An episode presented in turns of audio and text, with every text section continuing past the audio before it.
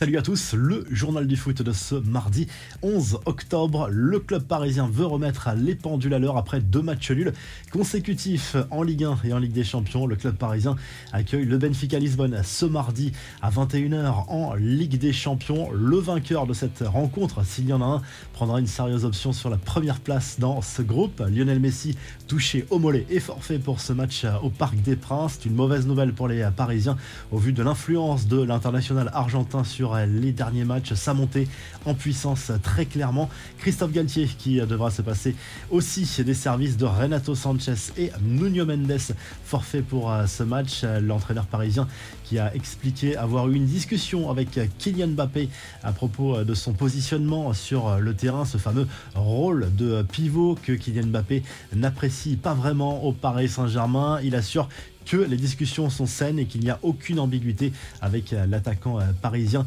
Christophe Galtier est à l'écoute de son buteur, ce sont ses mots en conférence de presse. Un coup d'œil également sur les autres affiches de la soirée ce mardi soir. Manchester City va défier le F C Copenhague, le Real Madrid va affronter le Shakhtar Donetsk en Pologne en raison de la guerre en Ukraine. À suivre également ce mardi soir le duel entre l'A C Milan et Chelsea du côté de San Siro.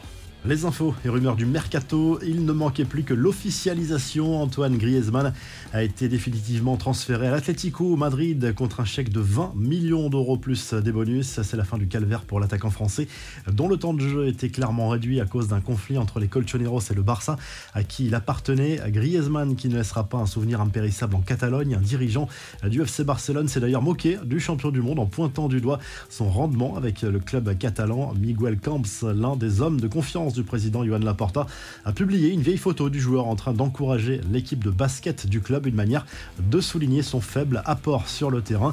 Jorginho au Barça dès la saison prochaine, c'est possible. Le contrat du milieu de terrain de Chelsea expire en juin prochain, sauf prolongation. Il pourra donc signer dans le club de son choix. Le F C Barcelone est sur le coup pour le récupérer sans indemnité de transfert. Enfin, après Peter Bosz, un autre club de Ligue un se sépare de son entraîneur. Fin de mission pour Michel Derzakarian à Brest. Après un peu plus d'un an passé en Bretagne, le club brestois est bon dernier après dix journées. On passe aux infos en bref. Grosse inquiétude pour N'Golo Kanté dont le retour est de nouveau reporté. Le milieu de terrain des Bleus, absent depuis près de deux mois, n'est toujours pas rétabli.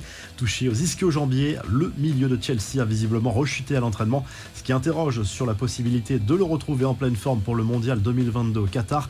L'énorme tacle de Marco Van Basten à Neymar, l'ancienne légende du football néerlandais, n'a pas été tendre avec le Brésilien qu'il qualifie clairement de crétin et de provocateur. C'est un bon joueur mais il s'occupe de tout sauf du football. Il joue avec l'arbitre, avec l'adversaire. J'applaudirai s'il se fait vraiment tacler. Je pense que c'est quelqu'un de mauvais, a lâché Van Basten. Décidément, Erling Haaland est vraiment un joueur à part, un homme à part aussi. Dans le documentaire intitulé The Big Decision qui s'intéresse à la routine quotidienne du Norvégien, on a appris que le buteur de Manchester City avait des habitudes bien particulières pour prendre soin de son corps, notamment son régime alimentaire, décisif selon lui pour sa progression. Haaland mange beaucoup de viande et notamment du cœur et du foie de bœuf, ce qui amuse beaucoup les médias britanniques. Pierre-Emerick Aubameyang, lui, a tenté d'expliquer son comportement dans une vidéo qui circule où on le voit critiquer vertement son ancien entraîneur Mikel Arteta. Je sais qu'il y a une vidéo qui a été enregistrée juste après mon arrivée au Barça. À l'époque, j'avais encore beaucoup de mauvais sentiments en moi. Arsenal a fait de grandes choses cette saison et je souhaite bonne chance à tous mes anciens collègues, a écrit l'attaquant gabonais sur Twitter. Encore un coup dur pour Liverpool. Luis Diaz, sorti sur blessure face à Arsenal dimanche, manquera plusieurs semaines de compétition. L'ailier colombien ne devrait pas rejouer d'ici à l'après-Coupe du Monde. Enfin, Lionel Messi participera bien à un match de la paix en hommage à Diego Maradona. D'autres légendes du foot comme Ronaldinho ou encore Gianluigi Buffon seront également de la partie le quatorze novembre à Rome, soit six jours seulement avant le début de la Coupe du Monde au Qatar. La revue de presse, un petit jeu de mots à la une du journal L'Équipe ce mardi pour illustrer ce match entre le Paris Saint-Germain et le Benfica Lisbonne en Ligue des Champions. Un match pivot, titre le quotidien sportif en référence ici à l'importance de ce match mais surtout au positionnement polémique de Kylian Mbappé sur le terrain au sein de l'attaque parisienne. Au Portugal, le quotidien Abola se penche également sur cette rencontre entre le P S G et le Benfica Lisbonne avec la Tour Eiffel en fond et ce titre en français visiblement On y croit très fort dans les rangs portugais. En Espagne, le journal AS se penche principalement sur le duel entre le Shakhtar Donetsk et le Real Madrid, un match qui se joue en Pologne en raison de la guerre en Ukraine. Le club merengue peut se qualifier dès ce soir pour les huitièmes de finale et surtout faire un pas décisif vers la première place dans ce groupe. On sait que c'est important en vue des huitièmes de finale.